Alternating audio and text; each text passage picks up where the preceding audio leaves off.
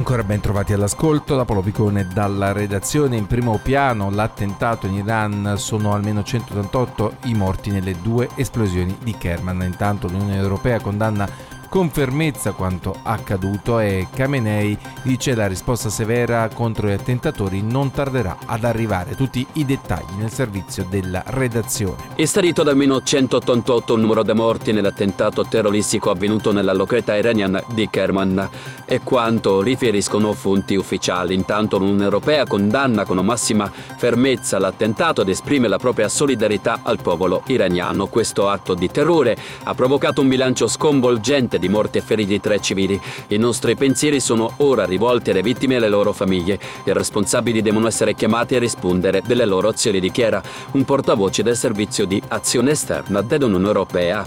Gli odiosi criminali dietro al duplice tentato di Kerman avranno una risposta severa e la giusta punizione, quanto ha detto invece la guida suprema iraniana Ali Khamenei, citato dall'agenzia IRNA.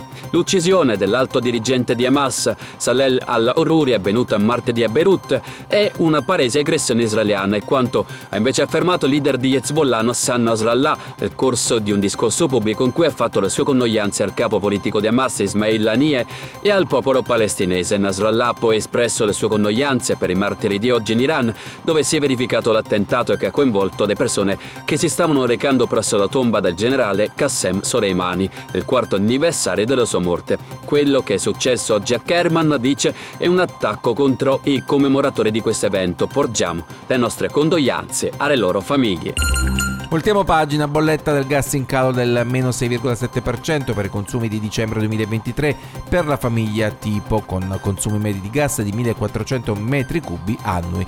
Lo ha stabilito l'autorità per l'energia, le reti e l'ambiente che ricorda come con la fine della tutela gas del 2024 l'ARERA aggiorna per l'ultima volta le bollette dei clienti domestici che non hanno ancora scelto il mercato libero. In termini di effetti finali, la spesa per la famiglia tipo nell'anno scorrevole, gennaio-dicembre 2023, 2023 è di 1.307 euro circa. All'ordo delle imposte risulta in calo del 29,9% rispetto ai 12 mesi equivalenti dell'anno precedente. Per Assutenti si tratta di una riduzione delle tariffe al di sotto delle attese. La cronaca ci porta in Italia disposta la riesumazione della salma di Liliana Rasinovic. I dettagli nel servizio della redazione. Il sostituto procuratore Maddalena Kergia, titolare del procedimento, ha disposto con la procedura dell'accertamento tecnico non ripetibile il conferimento a un collegio di consulenti dell'incarico di riesumazione della salma di Liliana Rasinovic. Lo annuncia una nota il procuratore capo di Trieste Antonio De Nicolo. La riesumazione è stata segnalata come opportuna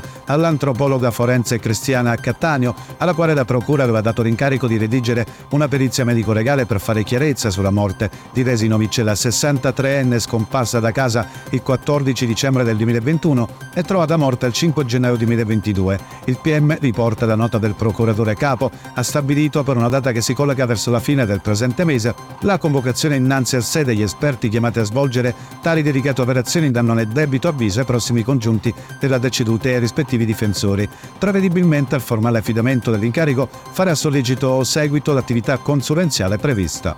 Il cadavere di Lilian Resinovic fu ritrovato due anni fa nel boschetto dell'ex ospedale psichiatrico di San Giovanni, con la testa avvolta in due sacchetti di plastica e il corpo chiuso in due sacchi, infilati uno dall'alto e l'altro basso.